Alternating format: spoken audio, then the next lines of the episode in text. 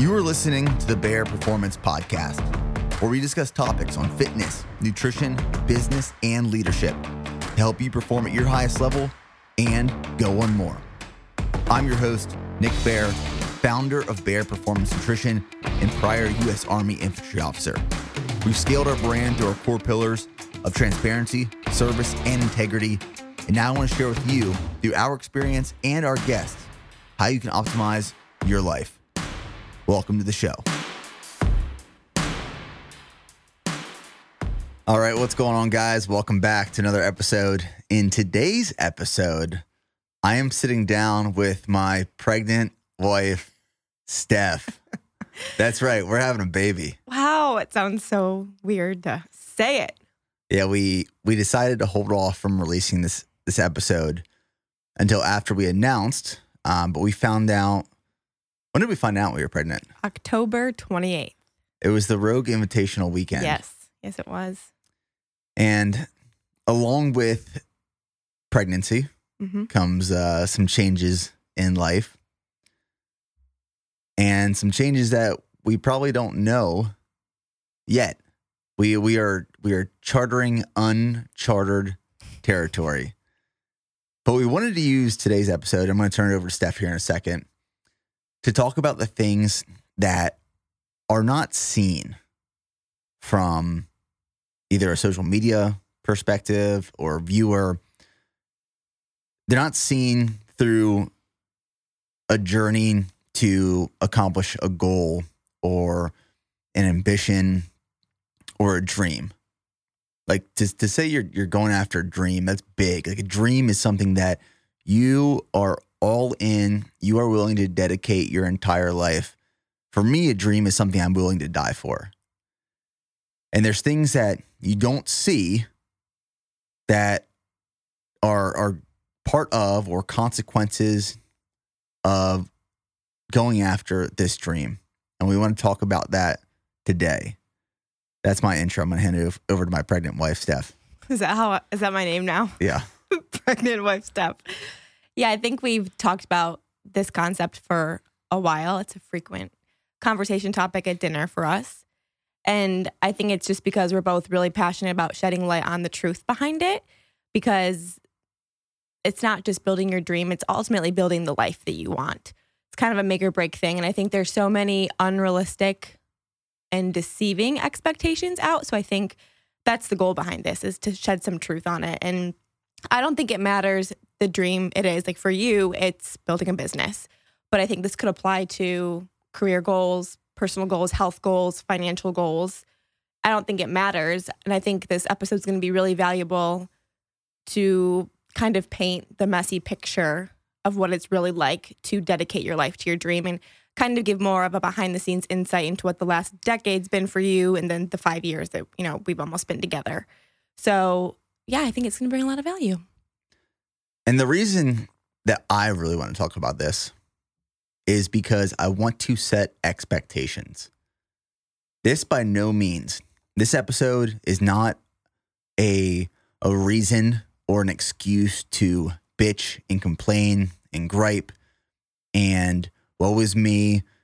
It is not that. This is a realistic expectation that I'm that we are setting and explaining of what actually goes in to chasing your dream.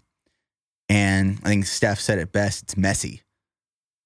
Like I was talking to A Rod, Alex Rodriguez, he's our brand director today.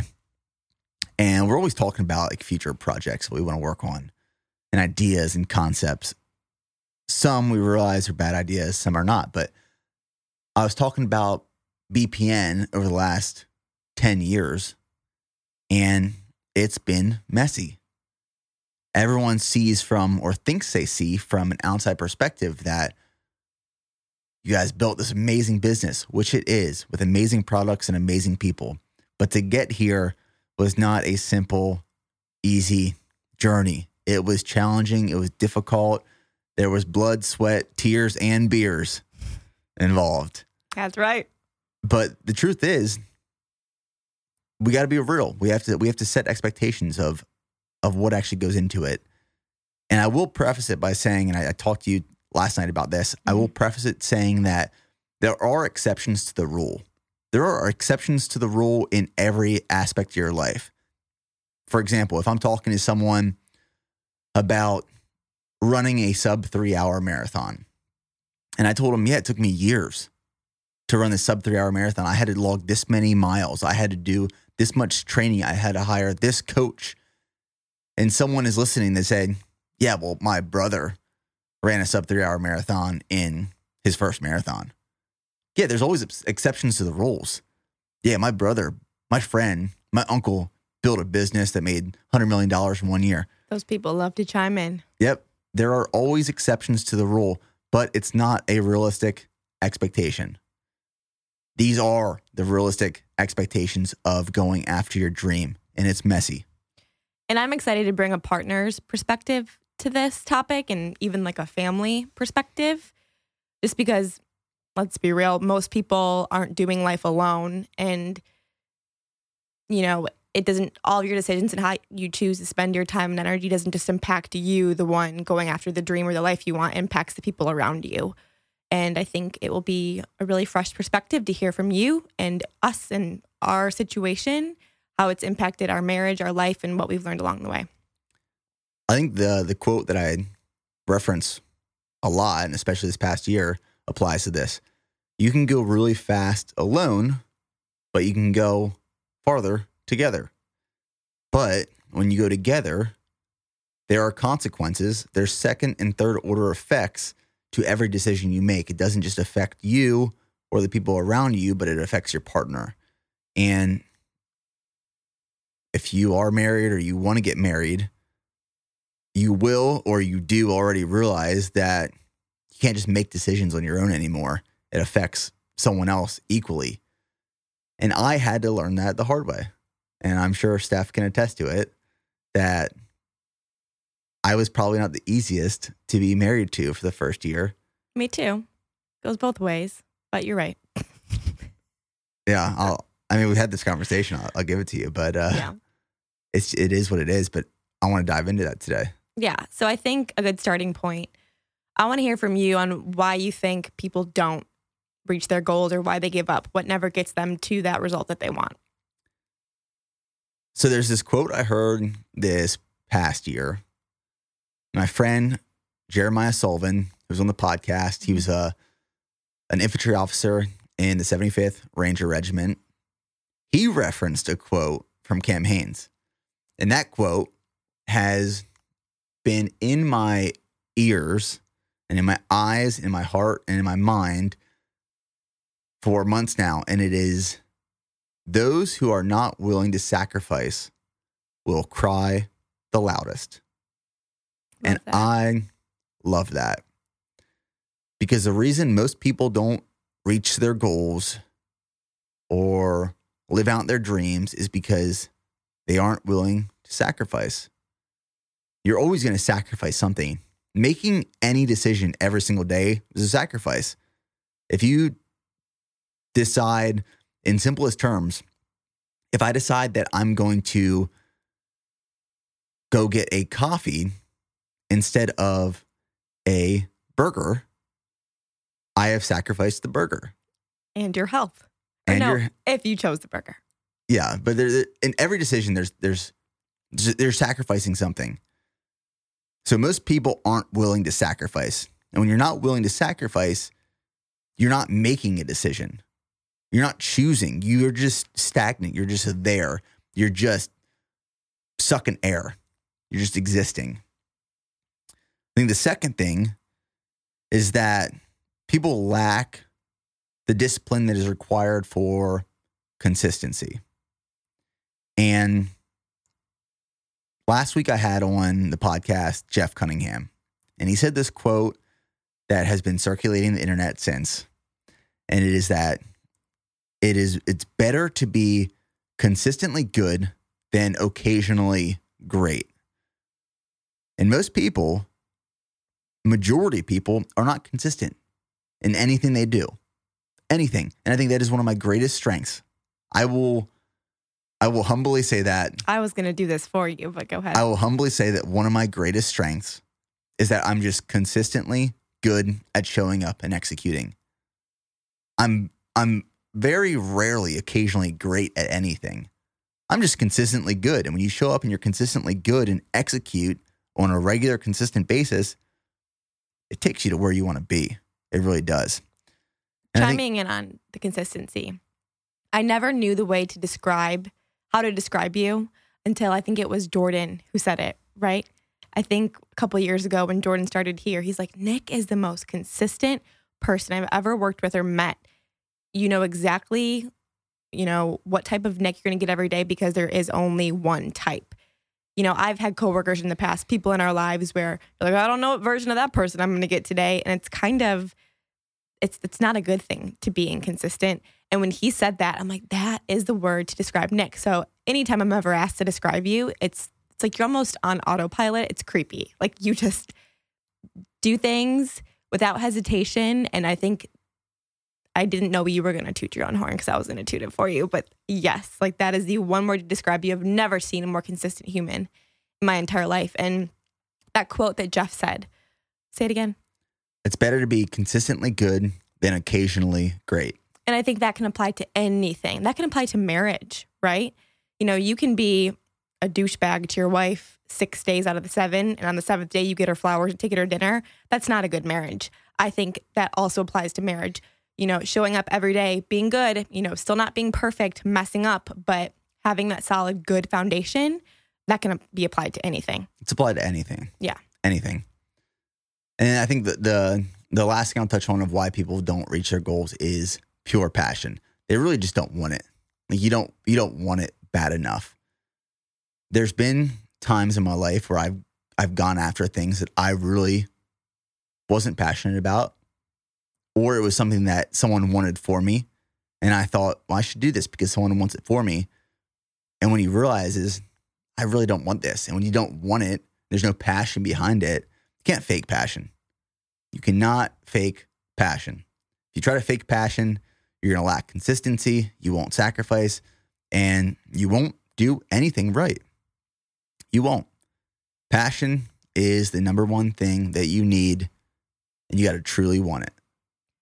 What would you say to someone because I've been in this boat before and I know what you said to me that they think they're passionate about something, they go all in, they start the business, they invest their time and money and then 6 months to a year later they're burnt out. They're like this is not my passion. What do I do? Look for another passion. It's it's interesting because I'll apply this to the supplement space.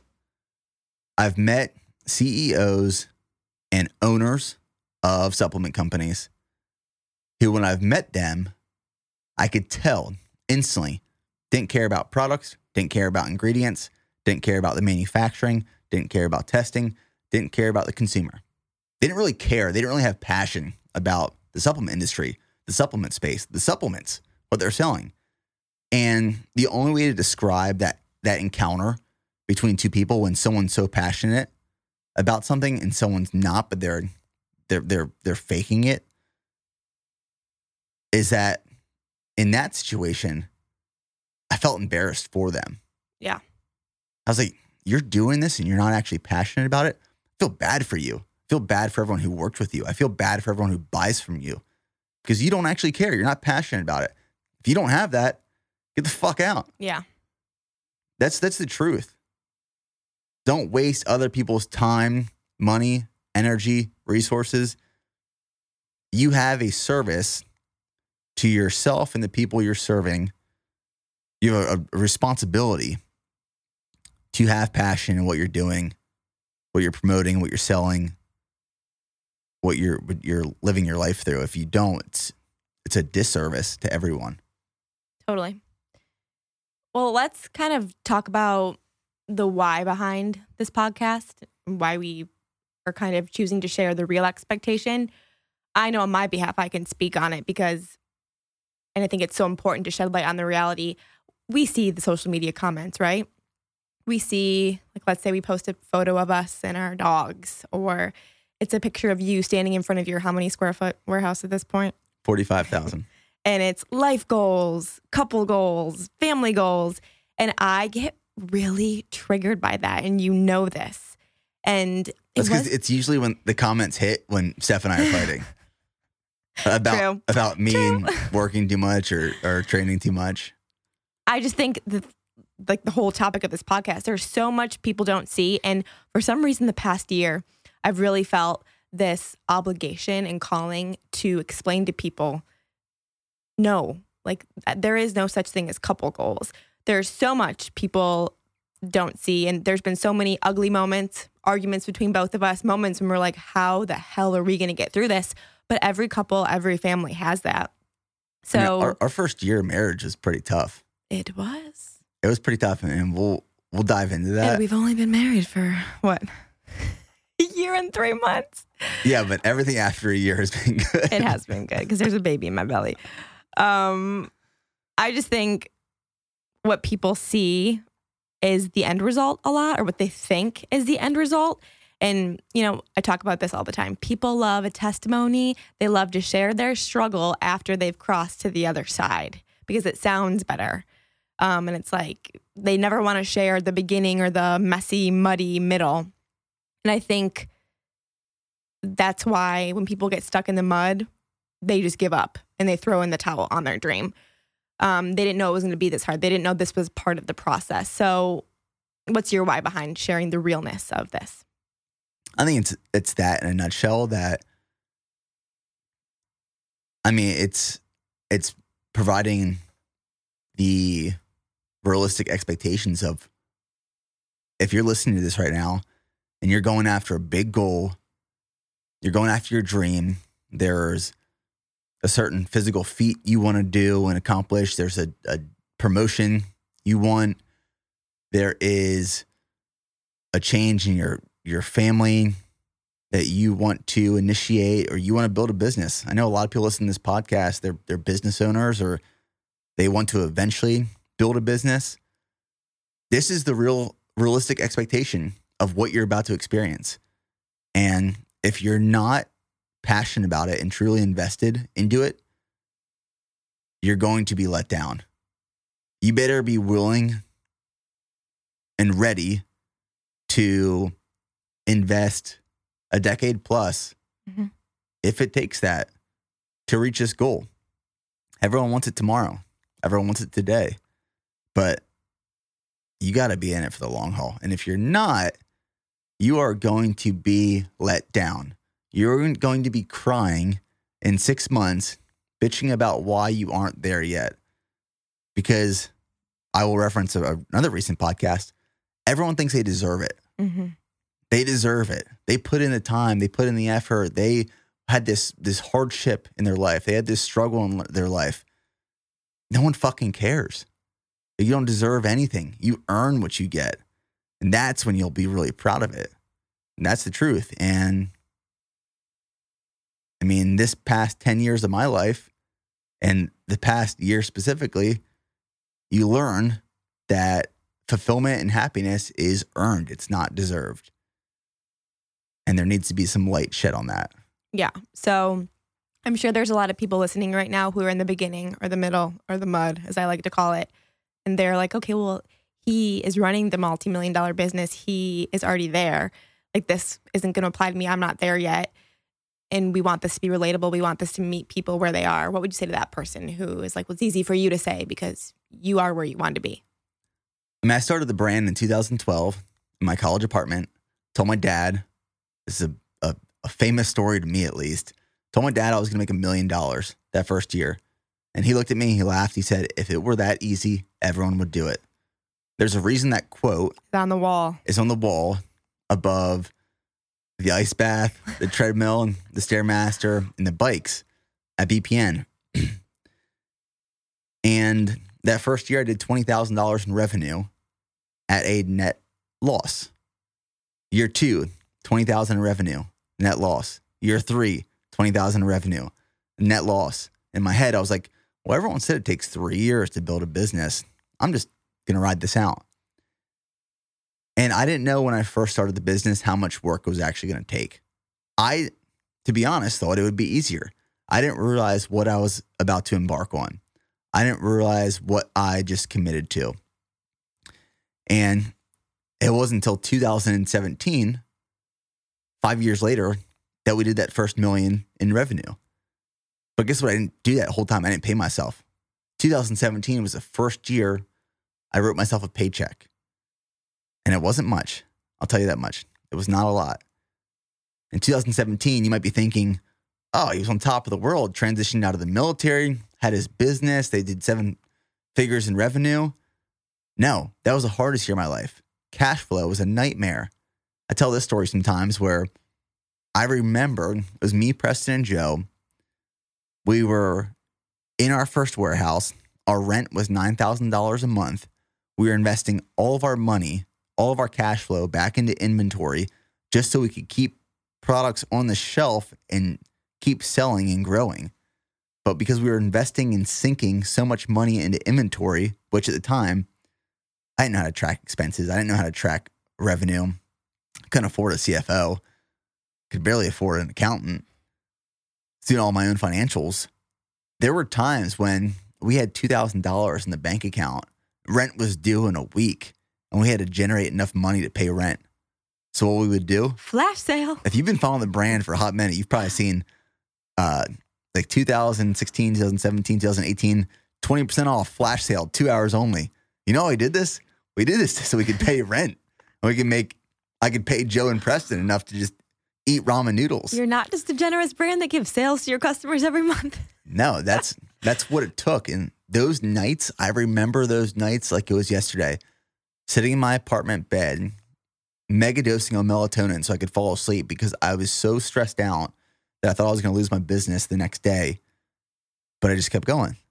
I just consistently kept showing up and hammering away. And there was never a hallelujah, like Hail Mary moment. It just it just paid off over time. And it took years to dig out of that. But I've I, I talk about those stories to say that I've been through the shit. I've been through the mud too. Just like some of you guys are listening to this. Doesn't matter if it's applicable to your business, your family, or a friendship, or wherever you're at in your life. Everyone goes to the mud. Everyone gets stuck in the mud. Are you going to let yourself sink in it? Are you going to pull yourself out and get to the other side, get to the dry land? I've been there. I've felt it but I've also come out of it because I've just been willing to sacrifice. I've I've gone all in on what I'm truly passionate about. And I've just shown up consistently. Never occasionally great, but consistently good on a regular basis. And I'm by no means where I want to be yet. I have not reached that dream. I have not reached that goal we can dive into this later where I'm very rarely satisfied with my work or where I'm at in my life. And I'm not there. I am not there yet, but I'm working to get there.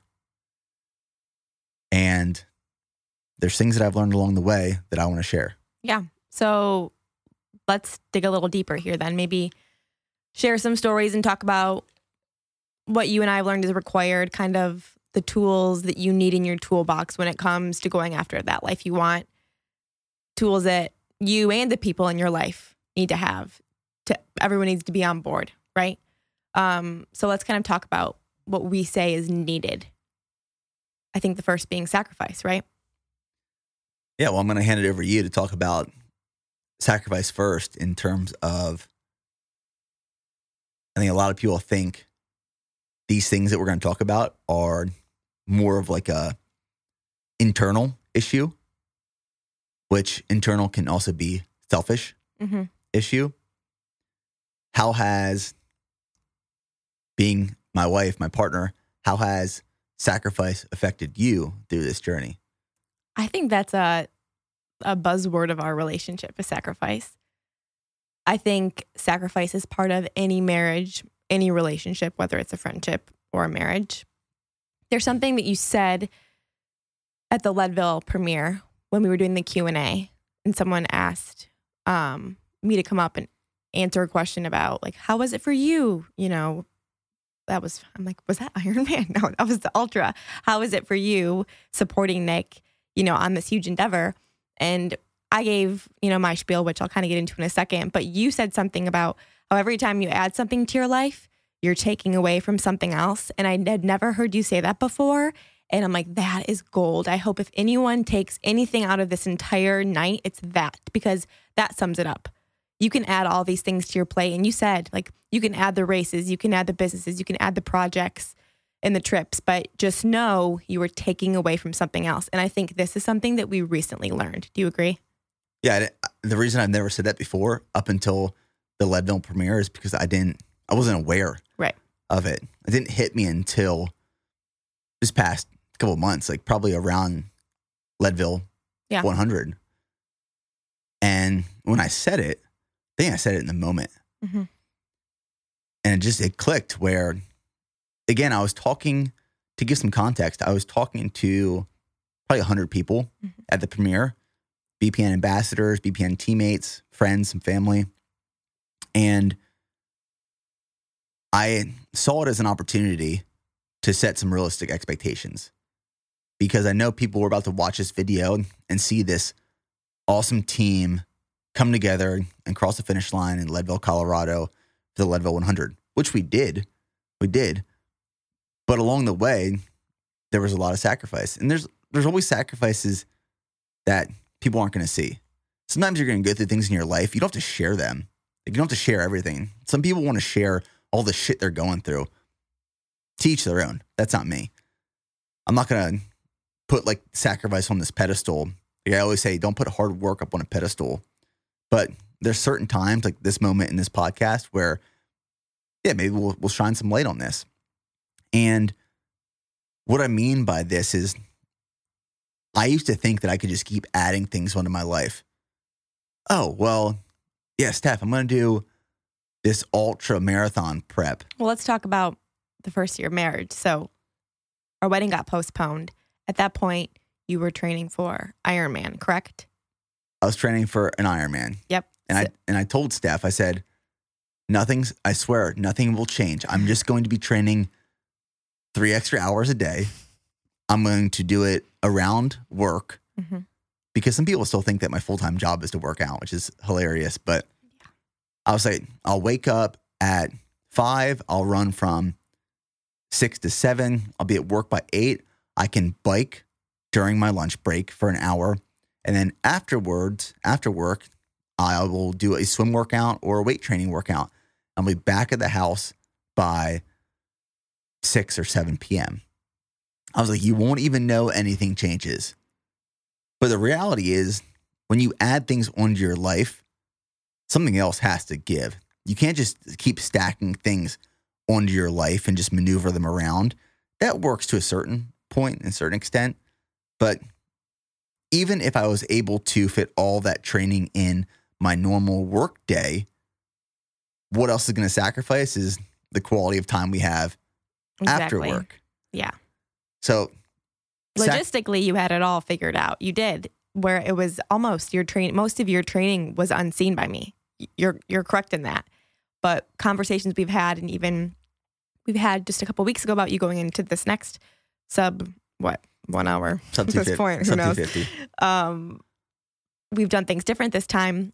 You can logistically figure it all out where it looks pretty and perfect on paper. But like you just said, what I learned was the biggest sacrifice and the biggest thing I was missing from you was the time that we did have together. Like you just said, you were exhausted, you were crabby, you were tired. So I felt like the little time that I did get with you was crap. It wasn't the hours of training, it was the impact it had on you and your energy. I mean, I remember during that Ironman prep where I'd be done with training for the day. It'd be after dinner, and I was a zombie at this point. You know, when you're training three hours a day, you're you're operating and running a business that's growing, and you're hiring more people, and you're going through growing pains. You're mentally, physically exhausted. I would get a shower after dinner, and I would like stumble into the living room onto the couch Limp most of the time. yeah, there was a there's no life to me. There was no life to me until the next morning at 5 a.m. when I woke up after I slept. And it was like that for six because you months. went you went from we got married in October. Ironman was in what? Uh, that was before, wasn't it? I always get you've done so many things. did the marathon in It was- January and then the race in May. yes, and then you went straight into sub three. prep, correct? I did the sub three prep in the middle of the the triathlon prep. Right. So it was just so many things piled on top of each other. And um yeah, it was rough. I mean, and I think something about sacrifice that's worth noting is you kind of have to e- evaluate where your life is and I think it's easy to sacrifice the wrong things at the wrong times. I think if we could go back, like, okay, this is our first year, this is our first few months of being married. I need a little bit more of you.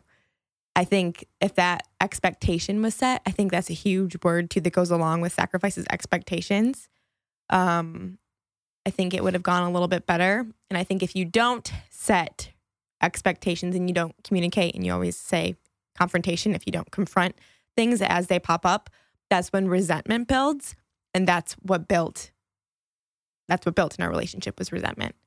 Because I'm like, how I'm like, sh- okay, show me you can do this. And then when you didn't do it perfectly and I didn't do it perfectly, resentment built. And I think resentment is just like the weed of marriage. It's so hard to kill.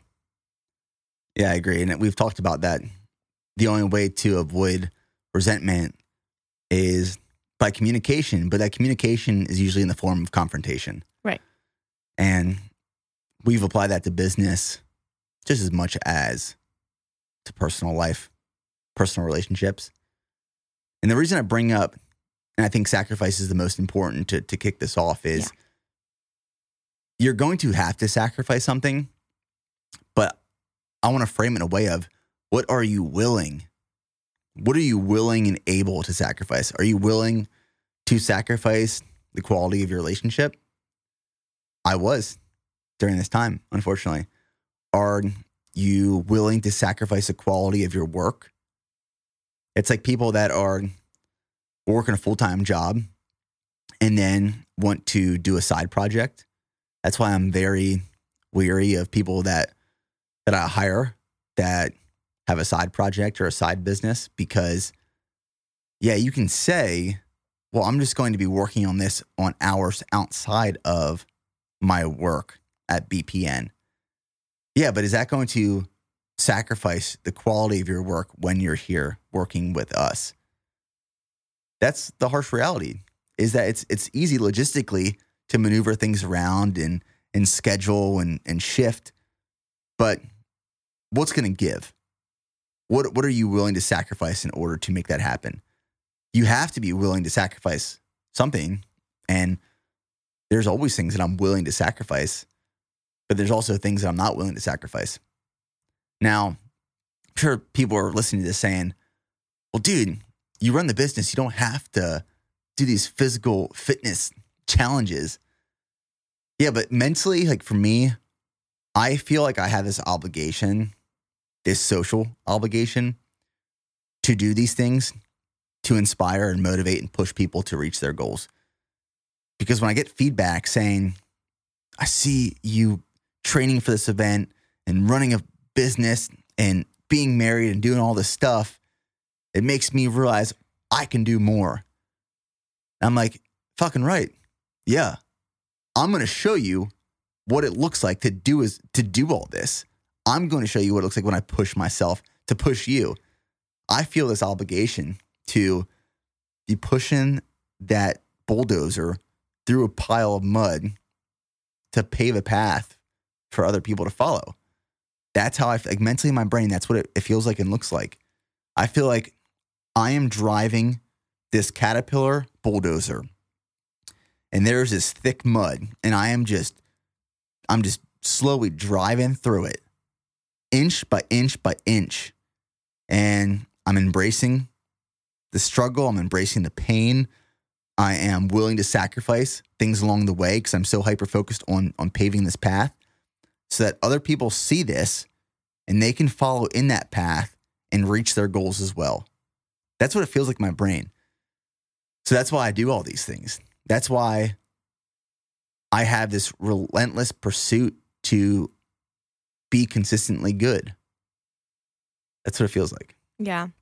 And I think as far as my side of sacrifices go, I, I wouldn't change the past year for anything because I think it was the biggest learning year for us. And I think it strengthened our marriage and it, it's still not perfect, but it got us where we are now, which I think is in a great place.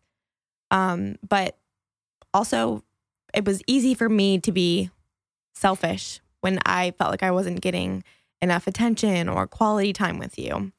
But I also had to have some conversations in the mirror and be like, okay, well, what are you going to sacrifice, Stefany? Because look at this amazing life you guys have built.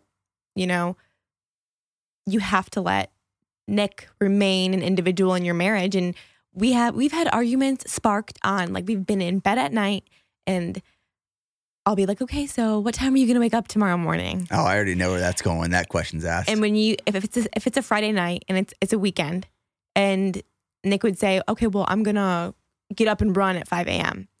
And in my brain, my brain would go to, well, I would really like to have coffee on the front porch with you, and that's all I want. You know, my weekends are so important to me. You know, I love mornings. Like, I, I would get so upset with you, and we would get into these hour long fights sparked on you running in the morning. But then I think after conversations we had and learning each other because you're constantly learning about your partner, even once you're married, I realized Nick is putting these runs before I wake up so he can spend more time with me throughout the day. And yes, I love having morning coffee with you, but that was something I was willing to sacrifice if I got more time with you later in the day. And honestly, you're crabby as hell if you don't run first thing in the morning. So I get a better version of you if Amen. I let you get up when the sun is down and run. Not let you, but if you just go do it. So I think it can be a little of a sacrifice like that, right? Like sacrificing my morning coffee time. And we get that every now and then. But now that's less important to me because I see where your consistency and other bigger sacrifices have put us. I think in life there's there's times when you have to sprint. Yeah. And I've told you this before, where there are moments when you have you have built momentum. Momentum just doesn't happen on its own. When you build momentum and you can start feeling this momentum, now it's time to sprint with it. And you don't know if you how long this momentum is going to last and if it's going to come back. I think it's the mindset of, of a business owner and entrepreneur. It's kind of like survival. It's, it's a survival mindset where it's momentum's here let's sprint with it as long as we can. There are things I'm willing to sacrifice along the way because I don't know how long it's going to be here. And I think the mind of an entrepreneur, mind of a business owner is is truly survive and thrive. You're you're constantly fighting survival. Even if you're doing very well and there's no issues, you're still always thinking back to those harder, muddier days when you're thinking, I don't want to be back there. Let's keep sprinting. Yeah. Yeah. So sacrifice is a huge one, clearly. I think it's one of the biggest lessons we learned in our first year of marriage. Absolutely. I really learned the true meaning of sacrifice from our marriage, and I'm thankful for that. I think another thing that goes along that we've talked about kind of with sacrifice is prioritizing and choosing how you spend your time. I think just from observing you over the last five years, I've never seen someone make every minute count. And I think you're really, really good at setting your priorities and eliminating eliminating things that aren't. So if you could touch on that a little bit.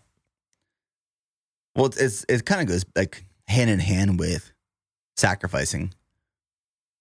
You have to be willing, first off, to sacrifice something.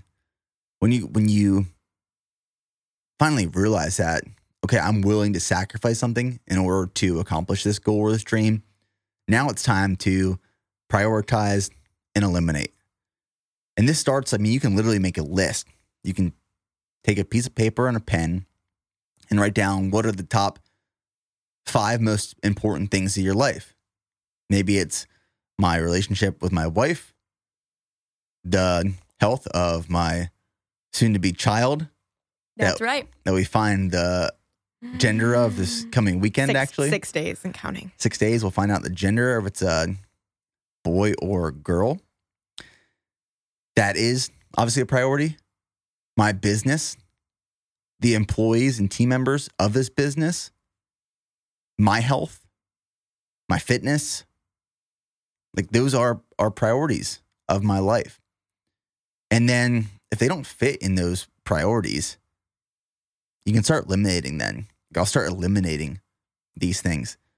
This is where most people fail is everything's a priority. Watching the football game on a Saturday, it's a priority. Being a part of this fantasy football league is a priority. Going on this vacation with my buddies and all the bachelor parties I was invited to this year, it's a priority. I got to do it. You, you got to learn how to say no. Learning how to say no is one of the most important skills you will ever learn how to do. And for me, it didn't come natural. For me, I was a yes man early on. If you were inviting me somewhere, yep, I'll be there. You needed help? Yep, I'll do it.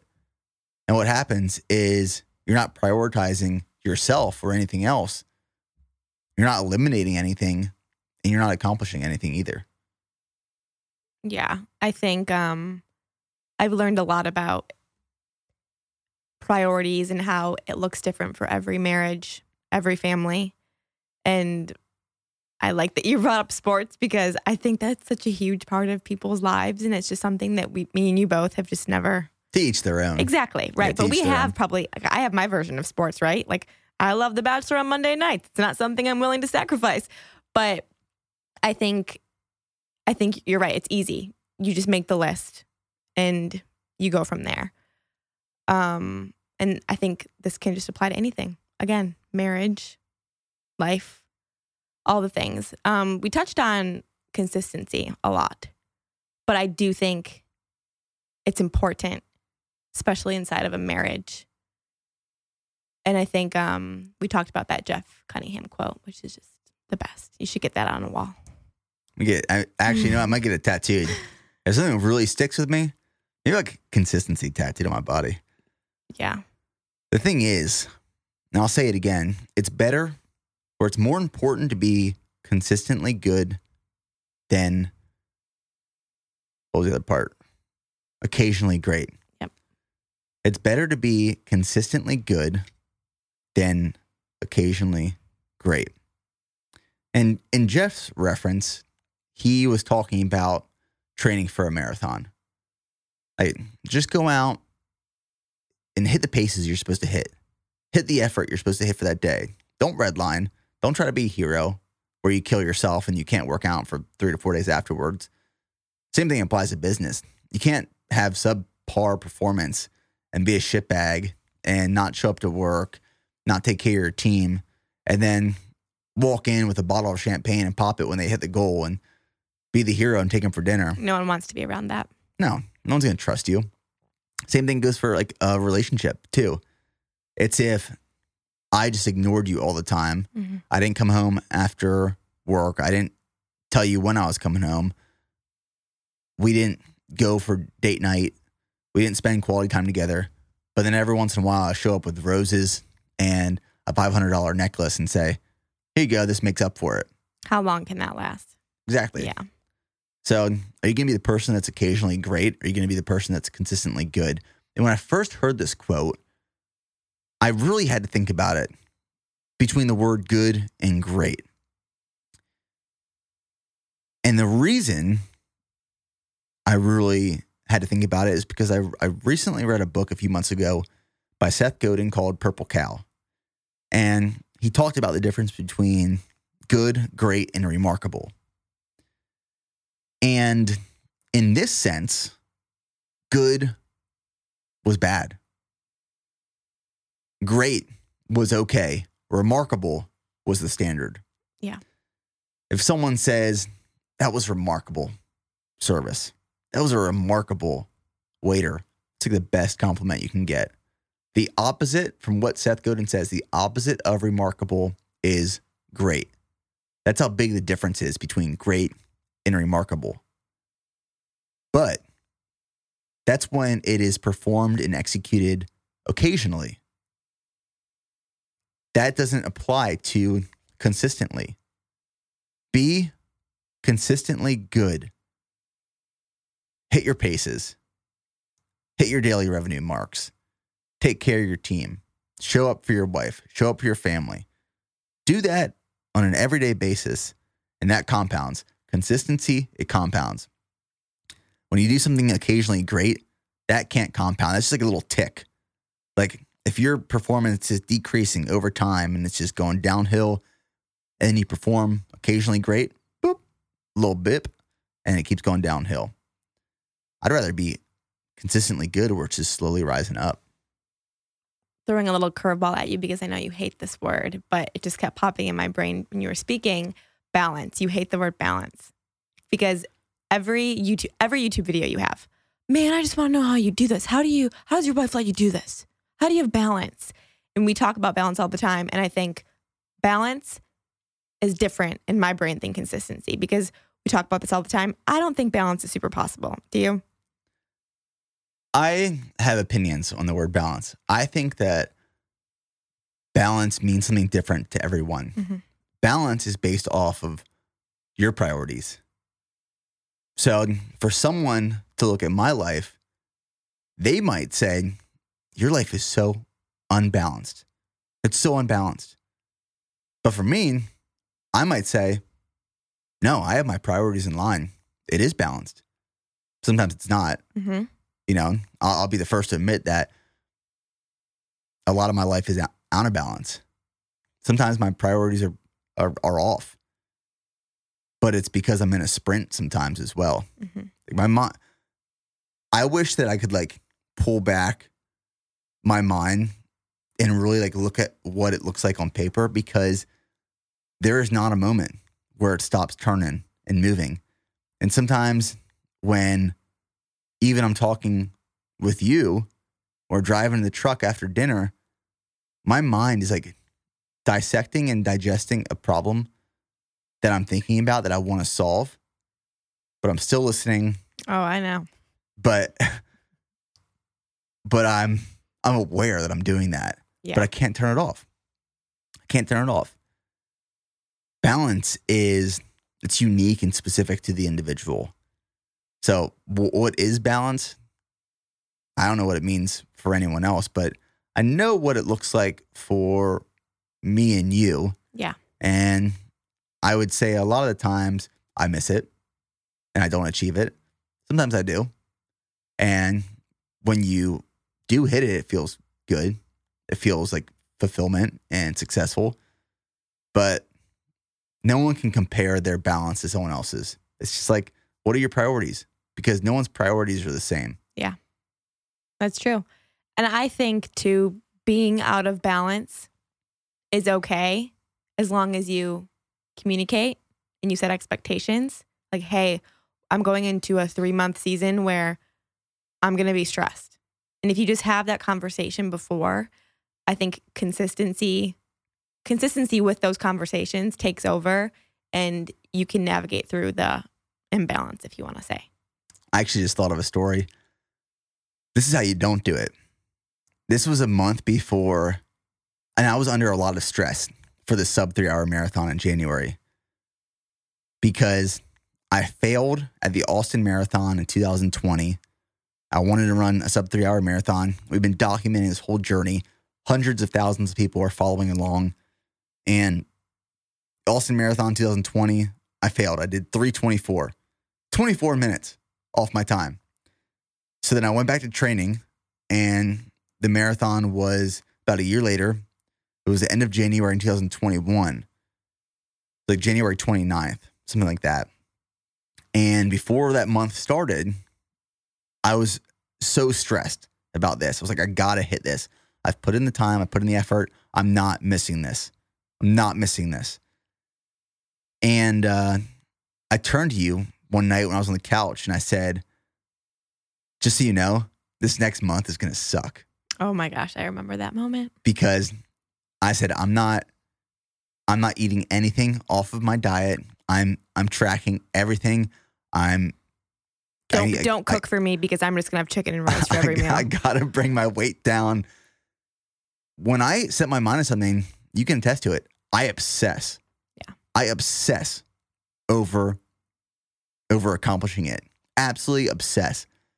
And sometimes through that obsession, I am willing to sacrifice things that I probably shouldn't. And my priorities are out of line. And I remember saying that, and I could just see steam blowing from your ears. Wasn't it? What month was this? It was right before January. It was like right after yeah, Christmas. it was. It was. It was probably it- Christmas No, Day. it was. No, I think you told me this in the beginning of December, and I am like Buddy the Elf. I, I love Christmas. I love all the holiday foods, and I'm like, you're not.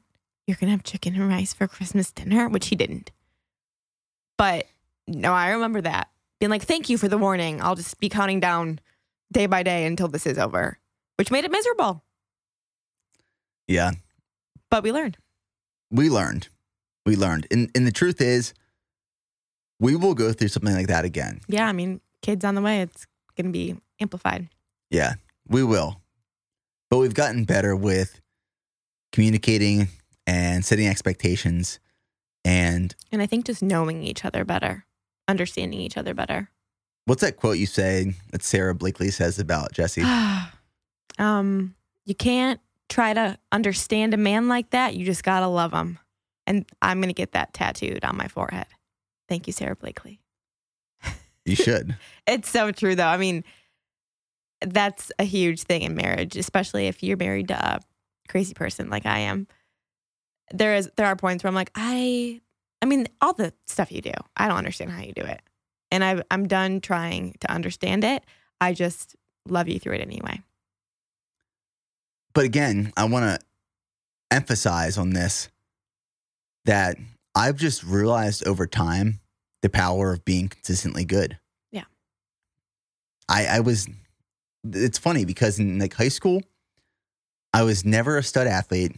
I was never the smartest. Like some of my friends were top of the class.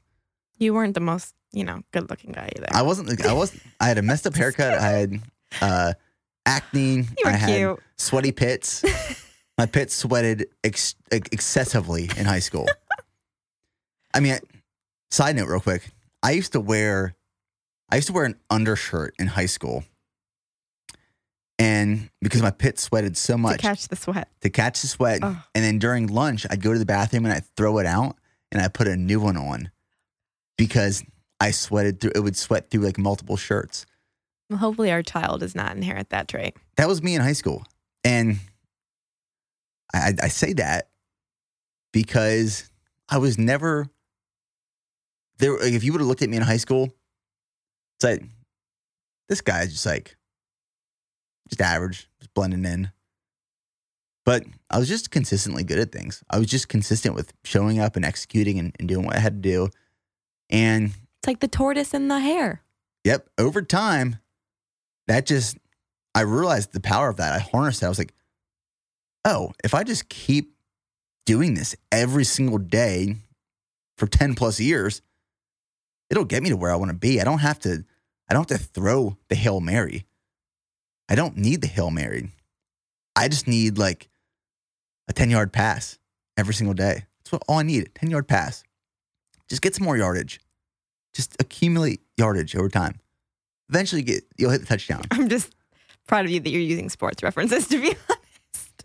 I was afraid I was gonna mess that one up, but Slow and steady wins the race, yeah, right? And yeah, I think you start off slow and you pick up pace as long as you're steady and consistent.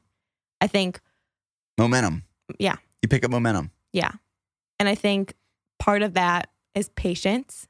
I think that's another huge thing you have to have in order to go after the life you want. You said it earlier, our society craves instant everything, right? Immediate gratification, immediate results. I don't even know if people know what patience is. I mean, there's moments when I, I mean, I always say that you are the most impatient, patient person I know because you can be so patient with something like over a 10 year span, like BPN. But day to day, your employees know, I know, you want something, you want it now. Yeah, that's why I'm, I'm curious how it's gonna translate to fatherhood. I'm sure uh, social media will tell us how. Probably right. Yeah. The thing with patience is that I'm, and I've talked about this before. I think it's really powerful that you need to be invested, like personally invested for the long haul. You can't go into something expecting to see the result right away or within a year or five years. When I started BPN and I realized, oh shit, this isn't as easy as I thought it was. At that point, I was like, okay, I'm just I'm in it forever. I'm just I'm fully invested until we make this happen. But day to day, you are right. Day to day, I am extremely impatient because I know that when you accept impatience as a daily standard, you don't ever you can't you can't appreciate the result of patience over time. When you are impatient, I'm to say that again. When you are impatient on a regular and consistent basis and you accept that as a standard in your life, you will never be able to experience the result of long-term patience. True. So, like, for example, if something gets today, today we moved the BPN marketing and media team to their, their new office. I moved my office to the their previous office. And before hopping on this podcast, I was running around with everyone moving furniture, getting desks in place, getting everything set up. Because tomorrow morning, when I show up, I don't want to keep moving for another week. I want to be back to work tomorrow morning. I want to knock out the monotonous tasks that don't require innovation or deep work as fast and soon as possible. But the things that actually require thought and depth and innovation and creativity, yeah, I'll, I'll allow that to to build. I'm patient for that. There's certain things that in my life I will accept patience for. There are certain things I will not. And if I will not, I am not waiting. I'm not spending or wasting more time than I have to getting it done. Do you think that because it's taken you a decade to get to where you are, it's made it a little sweeter? Do you think do you think waiting and how you choose to wait impacts how the end result feels? Yeah, I think it does just because you mature and learn along the way. Like I didn't I if BPN would have been as big as it is now, one to two years after starting it, I wouldn't have gained the wisdom and appreciation that I have over the last decade. And when you say a decade, that's a long time. Same thing with marriage. Like the things that we're saying now after being married for 15 months. Yeah. We'll oh. probably we'll probably look back in like 30 years and laugh.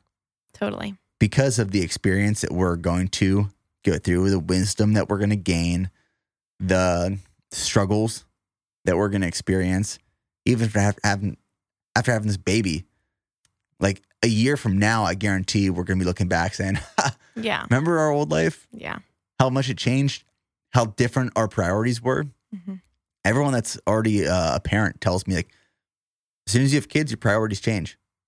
Yeah, I'm I'm I'm ready for that. Yep. And I'm willing to sacrifice other things that aren't part of that priority. Life changes. Yeah.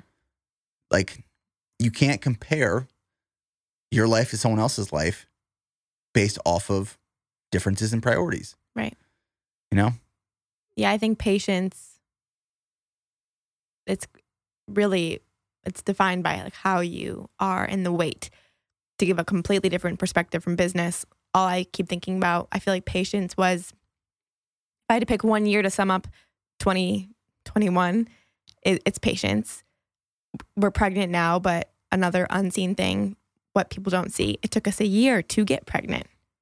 And I had to be, we had to be in the wait this whole time. And now that we're pregnant, I can absolutely say it's so much sweeter and it holds I'm sure the same amount of value. Everyone's excited to be pregnant and start their family, but I just feel like I have this different perspective on life than I did before. And I'm I'm thankful for the wait that we had to go through. It taught me it taught me a lot about how to wait. And that truly impacts your success overall and your life, how you wait, how you choose to wait. I think also there's almost perfect timing where you know, we, we went through some struggles mm-hmm. this past year in terms of just like fighting about quality time and business and sacrifices and all these things. On the sacrifice, also too, like you had to sacrifice a lot of your mental capacity and your energy on me and our fertility conquest to a baby. Like it can literally be applied to anything. All these things that we're talking about today, like it can be applied to business and then also the journey we've been on the past past year. yeah, I mean it's it's very rarely what it, what you think it is. Yeah. That's why it's it's frustrating when you see other people judging other people based off what they think they know or what they think they see or what they do see or glimpses of what they see. But at the end of the day, we all have to go through all of these things sacrifice, patience, consistency. Like all of these things are a part of everyone's journey. And I also love the quote that says, comparison is the thief of joy. Yep. When you compare your journey to someone else's journey, compare your struggles to someone else's struggles, you compare your life to someone else's, comparison will always steal joy out of your life. So just stop comparing. Just stop comparing your position, your situation to someone else's because one, you don't know what they had to go through to get there. Yep. And you don't know how they actually feel in that moment right now. They might be looking at you saying, I wish I had their life. Yeah. You know, it's a thief of joy. Comparison is a bitch. And I think too, we're in this age of oversharing and people go on Instagram and tell the world they're fighting with their husband and they just had a horrible week and they almost got divorced. So this oversharing environment, I think, has made comparison like inevitable because when you're not even looking for it, like, I think um my mom was saying we were talking about baby stuff and she's like, there's just so many things these days. I mean, you never knew the the stroller someone had or how they dressed their baby unless you saw them at church on Sunday or in the grocery store. But now it's just on display. And I think I think oversharing is like the biggest catalyst for comparison. Well, it's tough because oversharing also sets realistic expectations. Exactly. So it's a good thing and a bad thing. Yeah, it's like it's good and bad. Mhm. I just don't think balance I don't think we we need to be consuming as much as we consume Yeah, agreed. Yeah. because when when we consume this much, then we're not able to actually think with depth. Yeah. That is the biggest takeaway when I was reading Deep Work this past month is that we live in a world of shallow thinking. We live in a world of shallow everything. People act, speak, think shallow because we're so distracted. Like there's there's so much we're consuming and that is flashing in front of our eyes where we can't actually reach depth of of meaning. And when we eliminate those distractions, if you just spend a few days off of social media, spend a few days of not watching the news, and you actually allow yourself to think deeply, it's powerful. It really is. But a lot of people will never reach those depths because they're addicted to the shallowness. Yeah. Absolutely. I think the only other thing I kind of want to talk about, and it's a huge one, is awareness. Because that's been, as Nick Bare would say, a game changing kind of tool in our toolbox when it comes to marriage and navigating work and relationship.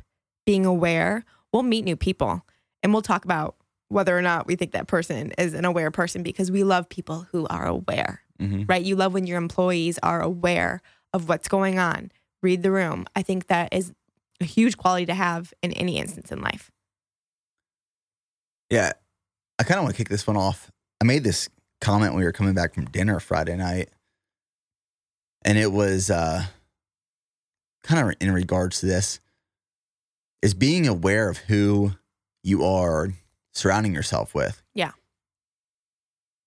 I the older I get, the more I I believe and understand that you are a sum of the, the five people you surround yourself with It's so true. on a regular basis. And here's my proof for that. When you are, say, you have your five best friends or the five people you spend most time with, might be coworkers, might be family, might be friends, might be significant other or others. And what are you guys talking about? If you go to dinner, what's the conversation? If you go for drinks, what's the conversation? If you're just hanging out on a long road trip, what are you talking about?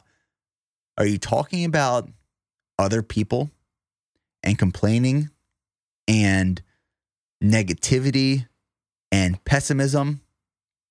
Or are you talking about ideas and concepts and change and improvement and lifting each other up? That's that's the number one way I I, I kind of grade. I don't want to say judge, but I grade the character of a person and if I want to allow them to be a bigger part of my life. If they're talking about people and negativity, nah, it's okay. Yeah. I already got enough of those. But if they're adding value, if they're adding energy, if they're being positive and they're talking about change, hell yeah. Come into my circle. Be a part of this. That's that's an awareness of who you're surrounding yourself with to allow yourself to grow. And part of that, taking it back a few steps, that's when you prioritize and eliminate. You prioritize who needs to be a part of your life based off of of that awareness and maybe not eliminate, but minimize Yeah. those who are not. Because in reality, you can't always control who you're surrounded by. I've had previous jobs where I've had toxic cowork coworkers, right? Where I leave a meeting or I leave a day sitting next to them and I'm like, I am in such a bad mood because that person rubbed off on me. You can't control that. But what you can control is your reaction to them, how much time and energy you actually put into them. And instead choosing to prioritize the people that make you better outside of that situation instead. You know how you could minimize coworkers? How I'm scared. Liquid ass. oh my gosh. How did you just think of that? I was like, I was thinking about how could you get rid of someone who's like in your workspace that can't go away? That'll do it. Liquid ass is this spray that I used back in the day for a prank that smells like a what? How would you describe it? It's like bad breath Bad breath, An ass. a dirty diaper, and maybe like a dumpster all in one. We- Spray that. we were in- Eliminated. We were in California for a business trip, and Stef sprayed it in the Airbnb with all the BPN team members, and Preston walked right into it. we were we were nearly about to throw up. So if you can't eliminate or minimize the people that you don't want in your life, go on Amazon, get a bottle of liquid, Liquid ass. ass. and just spray it all over the place. Just fill their room. Fill your room with liquid ass. This podcast was brought to you by Liquid Ass. Liquid bare ass. oh, but on the real, I think something that we've learned is reflection in our marriage and and taking time to zoom out and as you say from like 10,000 feet look down is this working? Is the path that I'm on the path that I'm that I'm wanting to be on? Evaluating and making changes as you go in your business which you do all the time. And then also in our marriage. You know, that first year when we were kind of having a rough go, it got to a point where I'm like, I think we need to bring in like a third party, just someone with a non biased opinion so we can sort through some of this stuff. And it, it worked for us in that season. hmm And I think that you have to It's be. a therapist, Yes. by the way. What did I say? I, I don't know if you said it. Oh, I said third party. Yeah, Third yeah, party. yeah, yeah, like counseling. And um, I think being open to reflection, because as much as you love to move fast and break things and always go forward, you don't want to spend too much time looking back. But there are benefits in looking back and reflecting, don't you think? Well, I don't think you always have to even look back. You can look down. So the way I kind of painted my Hmm, picture is like sometimes when I'm talking to mentors or business coaches or like people who are doing bigger, better, more successful things than me, they'll ask me the question, are you currently working in the business or on the business? And if I'm working in the business, I am I'm in there, I'm turning wrenches, I'm cleaning floors, I'm doing whatever has to be done. Not the role of a CEO. Why? Because as a CEO, you need to be working on the business. You need to be thinking yourself of yourself 10,000 feet in the air and you're watching the entire business operate and you're moving pieces strategically and intentionally to promote change and success within that business. But if I'm down there operating in, I can't do that. And it all kind of falls apart. There's no growth. So think of your life as pulling yourself out of it, going 10,000 feet above. I do this all the time, like on my morning runs, especially, where I'm just kind of painting the picture of what my life looks like right now. Where can I make small pivots and changes to kind of adjust the course and end up where I need to be because I'm looking at it from this awareness standpoint. I'm not down there in it trying to change it all the time. There's a time and place to go in and execute and make some massive changes, but then there's also the time where you need to go 10,000 feet above and and look at look at the big picture. Yeah, I think it's all about the big picture. And I think that you have to frequently do that because things are always changing. And if things are always changing, that's a good thing, right? We're about to embark on a huge change in our life in six and a half months. That's going to take some awareness of, okay, our life looks different. What things need to be adjusted and tweaked a little bit. I think this this past Ironman prep and marathon prep, which lasted like six months, is a prime example of I didn't take one moment to go 10,000 feet above and paint the picture of what I was doing. I was just in it. I was in it for six to seven months and I was in it deep. And I had no awareness of the the sacrifices I was making, the second and third order effects and consequences that my decisions were causing for our relationship, for the business, you know, parts. And when I was in there for six to seven months, when I finally came out, I finally went 10,000 feet. I realized, shit, I was in there deep. Yeah. And when you're in there deep, sometimes you don't know it. Sometimes you're you're just like you're fighting. You feel like you're fighting the entire time. And it's hard to get out of that fight. But when you get out of the fight, you can you can look at the big picture perspective. And then it's like, oh, was I fighting for the right things? Should I fight for that again? Should I be fighting for something different? That's what it feels like. That's what I was doing. And that's where I was messing up. And I will tell you, my life is always better when I'm aware and I go 10,000 feet above. I paint the picture, I readjust, get back on course, execute. Yep. I would say I've seen tremendous lengths in change with you when it comes to being aware in like a 360 way. Like you said, you have a tendency to get really deep and keep your head down. Is that what you said? Does that make sense? Yeah, keep my I mean, I keep my head down and just drive drive through it. Right, but when you said looking down rather than back, that's what I was kind of getting confused by. But now your awareness it's completely different. And it's it's hard. It's it's hard to maintain that because if you're listening to this, you're like, holy shit, I have to be I have to be aware now of being aware of being aware. I have to be mm. consistent. I have to be patient, but also be impatient at times. I need to be willing to sacrifice something, and now I need to prioritize and eliminate. It's messy. Holy crap! Where do I even start? You know, about TikTok, that's like your goal or like now goal, and then it's like dun, dun, dun, dun, dun, dun, dun, dun, dun, Yeah, and it's messy. And I it's haven't seen that. I don't have TikTok. Yeah. Well, I don't either, but it's everywhere, Nicholas. Um, but the point is, it's not a straight line to any goal that you want. It's looks it looks like crazy, a crazy path. If you try to avoid the messiness, you're probably not going to go anywhere. You're going to stay at the starting line. Be ready for some messy shit. Mhm. Be ready to get through the mud. Be ready to get muddy. Our life's about to get real messy. In more ways than one. Baby poop. About to be covered in baby poop. Well, I think we have said what we intended to say. I think we did a good job of painting that messy picture.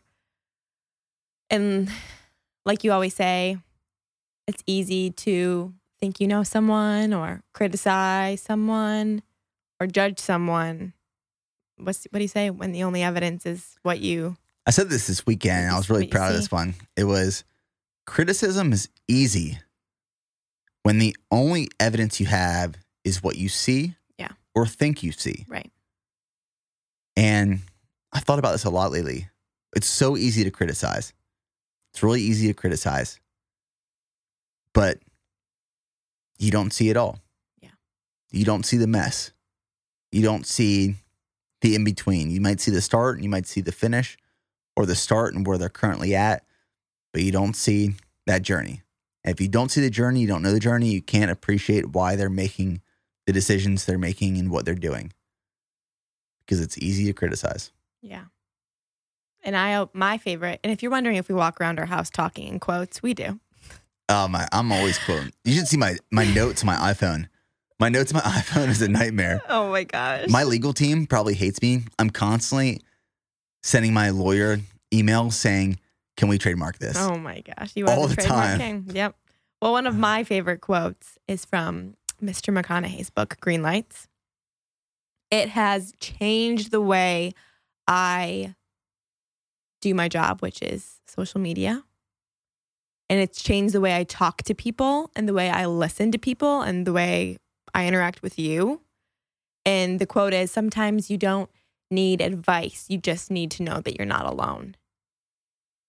And I hope that's what this was, this this episode, right? It was more advice and the lessons we've learned rather than like you said, we can't give you a to a, a list, a step-by-step guide or a blueprint because th- there's no such thing. No, no, no one's plan is. I mean, I could give you, I could give someone what exactly I did to build BPN, avoiding all the mistakes I made. It will get you to a goal faster for sure. It will get you to success, but it won't get you to exactly what where I am right now because I had to go through some some shit and some mud Mhm. to get here. And you should you should look forward to that. People should look forward to going through the mud. Those are the most fun parts. Yeah. That is that is those are the most fulfilling days. They're the hardest days, but they're most fulfilling. They're hard when you're in them. They're really hard when you- you're in them, and then when you're out of it, you laugh and say, "Oh man, I miss those. I miss those days." But Because you always learn something. yeah, you always learn something. Maybe not right away, but in retrospect, when you look back, thinking, mm, "There's a reason that happened." Well, I think I think we we did it. Honey, Heck yeah! thanks for having me on. Thanks for being on. Those are the real life of Nick and Stef. there's things you don't see, Yeah. right? There, there's there's struggle, there's pain, there's fights, just like everyone else. Yep. There's nights where we go to bed and I get mad at Nick because he's tired. we're not very chatty, but that's real. Those are the expectations. It's not like we laugh sometimes, like we said in the beginning, when people say couple goals. Yeah. Because it's it's typically commented or said or in like the biggest fight ever. A dumpster fire. It's a dumpster fire. And everyone's like, ha, yeah, uh-huh. Yep. But at the end of the day, we love each other and we're about to have a baby. Bring it on, baby. Baby bear coming July of Yeah. 2022. This baby could be born on 4th of July. How Nick Bare would that be? First name's gonna be Old. Middle name would be Oh. Glory. Yeah. Old Glory Bare. No, no. All right, guys. Thanks for tuning in, and we'll see you in the next episode. Thanks for tuning in to another episode of the Bare Performance Podcast. If you enjoyed it, please feel free to leave a review on iTunes or share it with a friend. It helps us to grow and reach more people in hopes of changing lives with the Go One More mindset. Head on over to bpnsubs.com for all your health, performance, and nutrition needs. We offer a wide range of products to help you feel and perform at your highest level, built on quality and proven by results without compromise.